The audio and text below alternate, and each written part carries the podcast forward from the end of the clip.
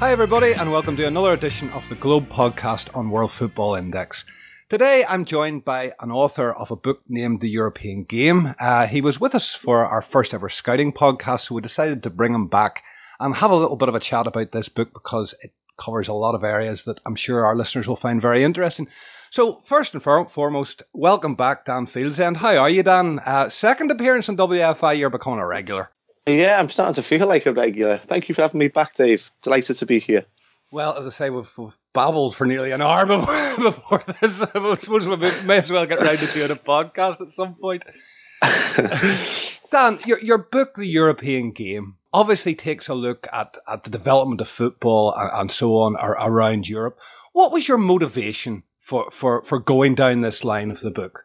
To be honest, I feel like there's a, a, thirst out there for fans who now want, you know, so passionate about the game. We want to know exactly what it is that these clubs are doing day to day. What does a manager do? And you know, it's it's gone beyond just being a fan of the spectacle of play. You know, we're getting quite analytical about it now, and fans have a real desire to discover about the methods. And I was writing about similar stuff online, but this had never been done before.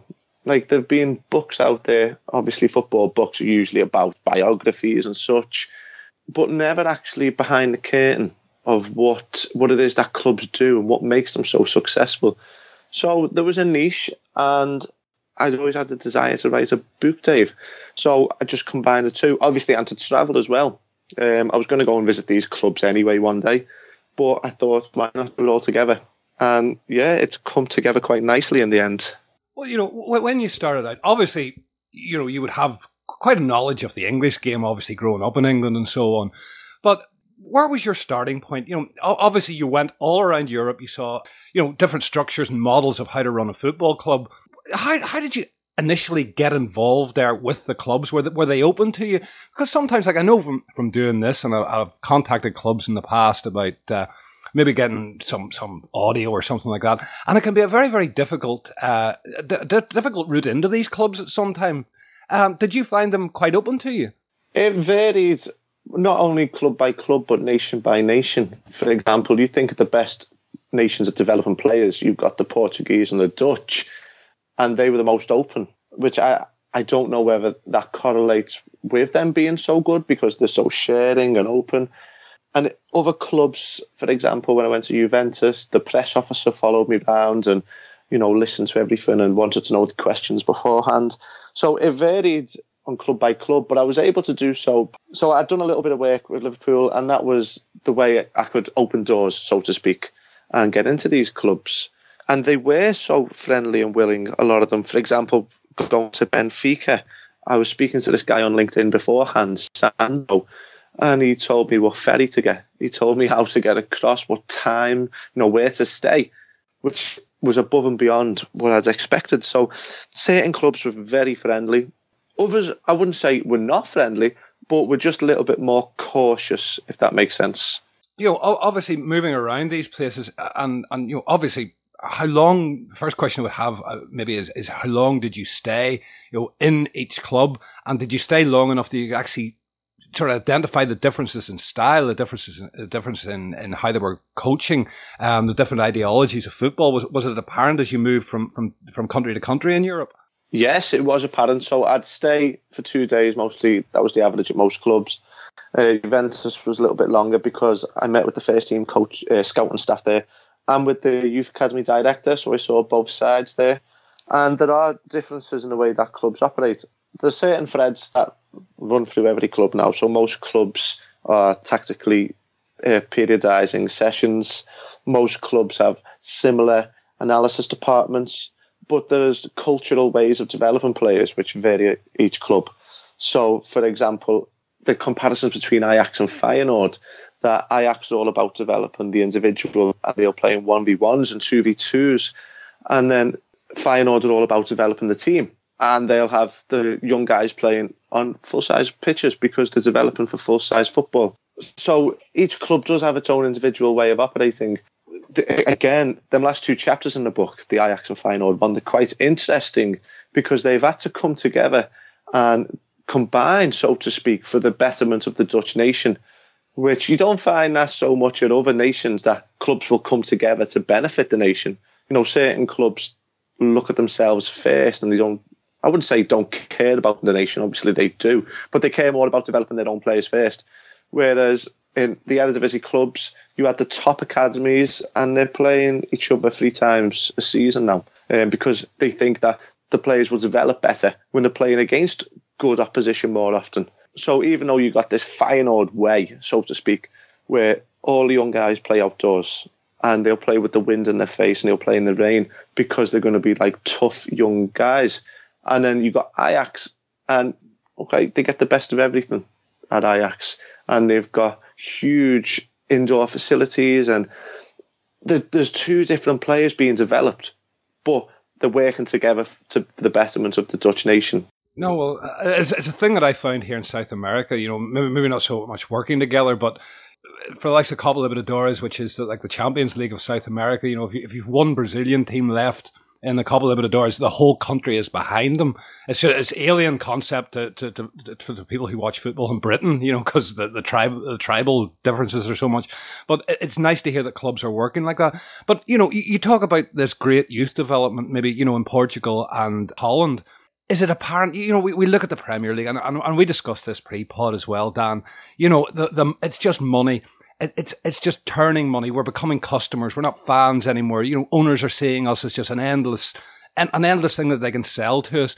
Whereas on, on the mainland of Europe, and especially as you say in Portugal, uh, maybe Belgium even and and Holland, there seems to still be that that genuine football thread run, running still very strong. Yeah, they appreciate that the community comes first, and without whom there is no football club. You know, they, they appreciate the role of fans. So, for example, at Bayern Munich, they'll obviously do the public training sessions. They'll tell fans how to get to these. They'll put maps on the website, which you definitely wouldn't get at Premier League football at all. When I went to Rayo Vallecano, you know, there's kids just coming and going from the community, and they're just watching these young guys play because the club know how important they are. So when Paco Jémez was manager there, they'd go and they'd feed the homeless together. They'd go to shelters. You know, they're doing things and they're active in the community, which uh, it's not as apparent in English football, is it, Dave? As you as you full well know. Well, I think, um, Dan, I think in English football, for, for me, if, if one of our players goes and does that, there's a film crew with them. And I think maybe on on the mainland of Europe, that's done as, as, as a more genuine um, thing without a media circus around them. Would I be correct in that? Yeah, no, you're definitely right. There's a lot of hearsay stories about, especially Rayo in particular. They consider themselves to be quite a socialist club um, in terms of in terms of putting the fans first, if that makes sense. It's a left left wing part of the city, but the money that is provided, it's reinvested back into their own structures, into the youth sector, and into the community as well. Um, so the, the, only real other club who are like that is St. Pauli in Germany, you know, where they're using football as a vehicle to, to better the community and to better the fans. Do you know what? It's refreshing to actually hear that because, you know, I think from from from my perspective anyway, my tail end whenever I lived in the UK, you know, it just felt that the game of football in England had a very sort of humble beginning. You know, it was a game for everyone. It was, and, principally for a working man's game which we've seen, and, and, you know, we, have had numerous podcasts about ticket prices, and you know, we have these in a lot of cases foreign owners who, as I've said earlier in the pod, view us as customers, just a, a never-ending way of wringing money out of our pockets and there's absolutely no no identifying back with us. You know, again, we, we saw the, the, our own team, Liverpool, getting on a bus to board a plane, refusing to sign autographs. They arrive in the, the, the Far East and they're signing everything for everyone. And it, and it just seems that these clubs are being run so badly, uh, not run so badly, but but the fans have just been left behind in all of this, and you know it's it's a game now for for who has a fair amount of money in their pocket, and and the rest can just disappear. It's interesting you talk about that because the first chapter in the book is on PSG, and it, it's the book's quite versatile. And that one chapter will be about finance, and it will be about scouting, coaching, different sides of the game. The PSG chapter talks about how to become a super club and how to how they specifically have beautified themselves, and they've done so by gentrifying the fan base. Um, so they had a hooligan problem at the start. I'd, I'd, only talk about this in basic terms. There was hooligan issues with certain parts of fans, and the club put out banning orders for an excessive amount of fans. Anyone who was even so much as affiliated or being seen with these groups was banned. So they banned out a lot of their traditional support. And as a consequence, they changed the image of the club and they made themselves more appealing to a certain clientele of fans. So there were celebrities there. The footballers they signed were celebrity based. I speak about David Beckham in there, who don't get me wrong, he was positive for the local Parisian economy. He didn't take a wage, he gave his money to charity. But that was his decision. The club, and he knows full well, and Ancelotti speaks about this in his biography, the club signed Beckham for his image, his image right, somebody to for their brand and the club transformed like no football has ever done before. And they became this real club for the, the upper classes of Parisian society. And as a result of doing that, with this new brand and new image, you know, they have become a super club from that. But the fans you spoke of in your question, Dave, they've been ostracised and left behind. The traditional Parisian PSG fans, not all of whom were hooligans. Yes, there were sections who were, and even if they did wish to return to the game now, the ticket prices have skyrocketed. They'd probably be outpriced to do so. So, yes, while we, we consider it an English problem here, and it is an English problem, it's happening elsewhere as well. And you, know, you, you, talked about your time at Juventus there, uh, at least a country where there, there's always been a fair amount of ultra problems and so on. I, have seen Italy being criticised um, in the press for you know not fully reporting on it, sort of burying it under the carpet, the problems and so on. Uh, did, did, did you go into any of that with with Juventus? Did, that, that type of culture that, that so not so much at Juventus. I went to Milan and I was there with the ultras. I think it was Curva Sud was where the ultras were in Milan, and I'm there from a social sociological perspective. I'm trying to study the fans and the relationships they have with other other fans.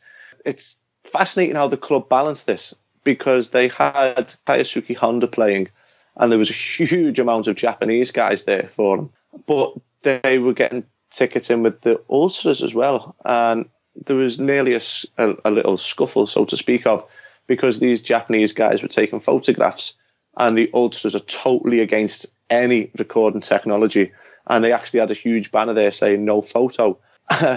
so there's there's there's different cultures there. So the fan culture, Italy is obviously the ultras, and they'll have microphones. They won't so much watch the spectacle of play, but they will organise the other fans to sing throughout obviously in English football, we have these long moments of silence, and our chants are quite spontaneous. They're dictated by a great tackle, a shot at goal, even a corner, and they're passionate, and then they fade, and then there's this lull of silence again.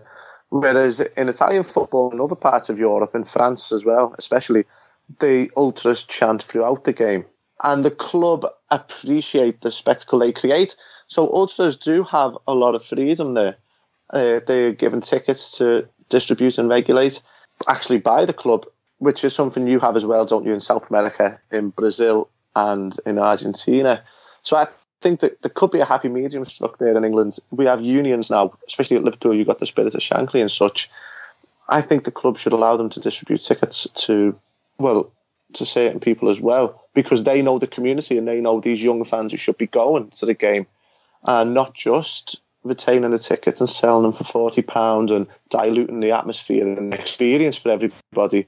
So in in Europe, they to actually allow fans to have I don't know the quantity, but say two hundred tickets to dish out, which could be a good idea here. You know, I think you know you touch in South America there, Dan, and, and I think the, the thing that, that enchants me still down here is you know you, you, can meet a family and from you know in some occasions the, the, old grandparents right the way through to the to the youngest children are are just it's just the, those clubs are in their DNA and they'll never change. You know, like my wife's not a huge football fan, but she's Flamengo to the core. You know, because it was what, what the family did. It, it's it's in the DNA. It's genetic, and uh, you know she'll defend Flamengo no matter what And, and it's something I think that, in, especially I think all over Europe, maybe Italy's a little different, but that has been sort of diluted, I feel, in, in Europe. And, and, and it comes from this gentrification that you spoke about as well. It obviously has a part to play in it. And some of the atmospheres down here, particularly Argentina, where they start singing an hour before the game, they sing the whole way through half time, and you know they're probably still singing forty five minutes after the game.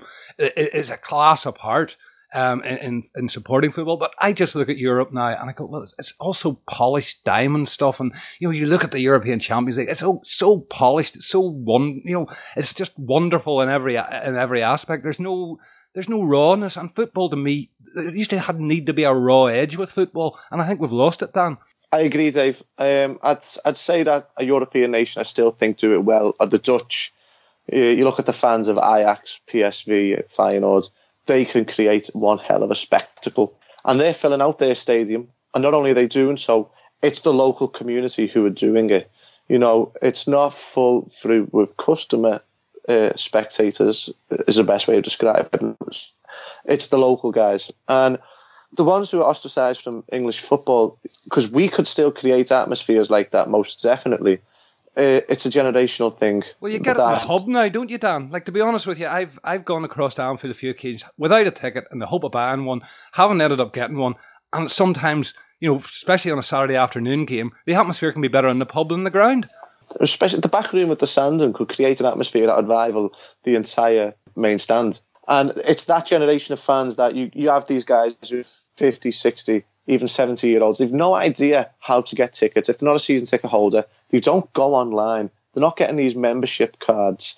And also, at the other flip side, there's you've been in the Sandon as well, Dave. I assume with the you've got 15, 16, 17 year old kids who cannot afford to go, and they cannot afford to even pay thirty pounds to go to these games, especially consecutive weeks. And even if they did go, it's so diluted that they wouldn't be sat with their friends; they'd be sat with strangers and there's a shyness in terms of the atmosphere. People aren't singing because they get looked at for singing. So whereas in Dutch football and South American football, you know, they're in there together, they're getting tickets together, and how great is it to watch? People admire the spectacle, not just on the pitch, but in the stands as well.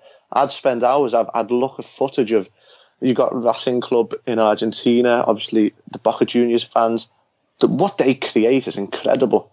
And we have the potential to do that. But clubs need to go back to their core and tap in to them communities and them generations of fans who are going to create the spectacle. Well, you see, you know, you touch again South America, and I, and I, and I will say, you know, what, what, what you see is those are whole neighborhoods standing together, uh, barrios as they call them, uh, down here. And, and all those guys are from the same neighborhood. They all go to the game together. They all stand in the same place, you know, because it's still the old terracing.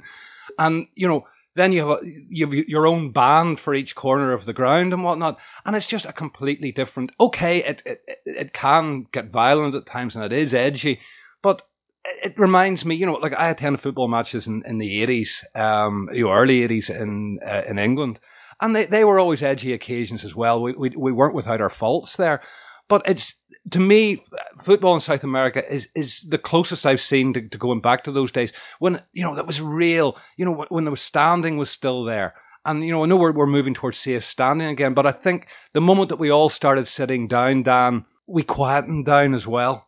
Yeah, and I think it goes back to so not just a football perspective. Society of a whole is less communal than before. You know, people are not standing together and gathering you know, there's a decline of spirituality. People aren't going to churches. So humanity is quite isolated, I think, and society is. And football was the outlet where people could get together and there'd be a communal, a chanting and singing. And it was humanity at its best. And obviously there was the violence elements that spilled over. And it's so sanitized now that there's little difference sometimes in going to the game or going to the pub to watch it. You know what I mean, Dave? That what would you choose to do? And especially if you can't afford to go to the game, you will go to the pub because you're just going to sit there anyway. So yeah, what you're saying there about what it's like in South America, I, I, you know better than me. I imagine there's no great amount of stewards or police presence that we could regulate it better in Europe than than there, where you have the violent elements. Stewards, well, the odd one here and there. Have you, normally for, for the you know the new stadiums that came here for the World Cup, obviously a different matter. But the likes of the old stadiums, the likes I go to here in Natal, it, it's very much like England used to be in the 80s. You're behind wire the whole way around. You're caged in. The fans are caged in. And the police are actually on the pitch side rather than actually in with the fans. So, you know, it, it, it's nearly completely unregulated. Um, you know, we, we had crowd trouble here at Vasco against Flamengo a couple of weeks back. Uh, and again, there was no actual police within the inner circle of fans. They were all on the pitch, firing tear gas from the pitch. And, you know, again, it's a completely different experience to me, it, it, it's a very sort of there's an innocence to it. Um, you know, all these people from, from little neighborhoods coming together, and it's you know they all have their little boxes with, with their beer in it, and you know their food in it, and and it's it's a day out, and it, and it's still it's still an event for a family to go to, and walking into a stadium now in, in, in the UK or probably anywhere around Europe, it has this whole, whole sanitized, you know, you know, your, your tickets checked and, and this and that. My, my tickets here are just an old piece of paper. You know, it's like a till receipt is, is what I get as a ticket here. And to me, the football may not be of, of higher quality, but certainly the community aspect of it, as you say, the social aspect of it. And, you know, Dan, one question for you. You know, we, we look at England the way it is, and there's a bubble coming. I'm convinced there's a bubble coming with, with English football and money. Can you see if that bubble ever does burst? Obviously, we've, we've numbers of factors. We include Brexit in that uh, as a contributory factor. Can you see it going back to its roots again in the UK, or do you think it's too far gone? As a romantic, you kind of want the bubble to burst, don't you? You want fans to have control over the clubs and their own destinies. Uh, so we have obviously there's AFC Wimbledon, there's FC United of Manchester, where the bubble was expanding it's quite frightening what could happen to football if it does continue because the finances are obscene, um, the celebrity culture is obscene, and you know, guys can't, ordinary guys can't relate to football in, in with any aspect of it in terms of what it used to be like. So, yeah, you, you're definitely right. And going back earlier about European football, so one of the clubs I went to, Honved, the Prime Minister there, Viktor Orban, he's made sure that all these these fans who come they have to have their thumbprint checked. They have an ID checks done. You know, and where is this community spirit? You know, before you even gone into the stadium, you you criminalised. You know, so you're right there that the bubble is expanding. Football is is not as enjoyable as it once was in that raw, passionate sense. It is this commercial enterprise, but well, to stick up for clubs, so to speak. Football has always been a business, and it has been ever since landowners erected stadiums in the 1800s. That there was always going to be supply versus demand. You know, the only real public face of that now that fans have to measure that. There's transfer fees and there's ticket costs, and a lot of people are disillusioned with both. Yeah, and you couple that in, into maybe you can't get your kids to the game, and, and, and you're standing beside a bus watching their heroes get on a bus and they're blanking them. It, it, you know, it, this is something that just, it just, it's just very emotive for me and drives me mad. Um, you know, having been that parent, you know, on numerous occasions at Anfield that with, with players coming out, sometimes to stop, the majority of cases they didn't. You know what I mean? And and, and it's so frustrating, you know, because your kids love these people, and and that's the status that footballers have now you know, I can remember being in Manchester as a kid, and, and I remember uh, Peter Barnes, who used to play for Man, Man City. And I, I, was with my uncle and I said, That's Peter Barnes. And he heard me, and I actually came across. Could you imagine a player of today, or what lower percentage of a player today would actually do that? They'd probably look at you and walk on. And I think that that's another aspect. The players now have been raised from their from their 15, 16 years of age. You know, we see it with Vinicius Junior here in in uh, Rio de Janeiro with Flamengo you know, all of a sudden he went from nothing and all of a sudden he's raised up and, and his profile's raised up and, and they're almost untouchable. And that's not the game that I certainly grew up with and it's not the game that I, that, that I want to see. No, you're right. But there are still a few players out there, as few as they are, who are champions of the people and the likes of Dirk Kuyt and whatever. And what you said about Peter Barnes there, when I was in Bayern Munich at um, Saberstrasse or Saberstrasse, I always butcher this. I was a little bit merry, shall we say, and I shouted Xabi Alonso, and I shouted, Xabi, are you going to come back to Liverpool? And he came over to me, despite the fact there was a hundred odd fans there, Uh, I'm tall, I'm six foot four, but I didn't think he'd recognise, you know, my accent the way he did. And he came up and he did shout. He, didn't shout. He did say, you know, I recognised that accent, and we chatted a little bit. And unfortunately, uh, I didn't get him to come back to Liverpool. He retired, but he's another guy who's a champion of the people. And whilst they are few and far between, I don't know if the motives at play that go beyond these guys. That the clubs have instructed them basically who they can speak to, who can't they speak to. You know that their lives are so controlled for I don't know. Whatever, I can say whatever motives clubs have nowadays. But at Bayern Munich, it started with Claudio Pizarro. He used to tell the players, right, it's you today, it's you today. You're going to go and speak to the fans. He's since left, but the club have continued that there is a rota of guys who will go and speak to the fans, and you know there's still that attachment and there's nothing wrong with that at all, you know, because every week clubs are doing recuperation sessions. You know, they're not giving away any secrets, any tactics. Why can they not be done in front of fans? So maybe this is something that English football needs to learn. Stop being so paranoid and be more embracing of the people who elevate you to the status that where you are. Yeah, and you might also get a bit more of an atmosphere if you do that uh, uh, in the process. Well, Dan, before I will get go into to, to plugging the, the life out of this book, I, I'm, I'm sure you have a couple of standout memories, or maybe more than a couple of the places that you visited. What what were your highlights of this research? Because I'm sure you had some some great days. I think the great days were only amplified because there were so many terrible ones. um, oh, Dave, it was it was mad. There was nearly four months away from home, um, and I budgeted and I'd organised everything so finely. But then there was certain days, obviously, when you're travelling, life gets in the way. And one day, I had all my money taken out my account. I was skint, so I went hungry that day. I went to the British Embassy in Milan, and I had to cancel going to Basel because there was like a domino effect. If I was to cancel on one club, it'd you know knock back every other club. Um, but when I did go to clubs, you know, that was when I was truly at the happiest. You know, being a football fan, just pulling up to the to the training centres, seeing the badges of Athletic Bilbao and Juventus and Red Bull Salzburg, these great clubs, you know, and it, it lifted the heart quite a lot. There were certain clubs who were more welcoming than others. Every club was welcoming, but certain clubs went above and beyond. So I've already mentioned about Benfica and the guy telling me this is how you get here. This is where you should stay. I'll meet you when the ferry gets off. And, you know, and Benfica as well. Have you ever seen the Football 360 rooms where they have one at Borussia Dortmund where it's just this, this net of meshing, but it's LED lights. And there's a guy in the middle, there's four balls, and the balls are fired into the guy in the middle. He takes a touch, and there's a different scenario. So, can you touch and finish? Can you pass it into the feet of the player moving? Well, when I got to Benfica, there was a new player there, and they were doing tests on him, and they had him in the middle of this machine. I couldn't believe it. They said this facility cost us 1.5 million euros. You know, only Dortmund have one, and ours is better because there's so many different scenarios there. And I'm like, that that's fantastic. And I only had a pair of leather shoes on, and I, I tried to dress quite smart. And then they say, "Okay, Dan, right, it's your turn now."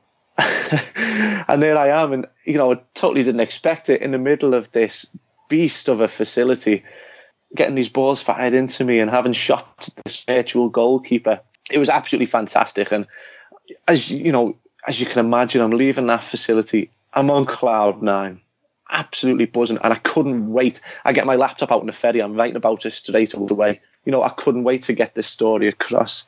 Uh, so there were certain clubs that were just so friendly, so nice and welcoming. Athletic Bilbao were one of them. Um, Lyon were brilliant.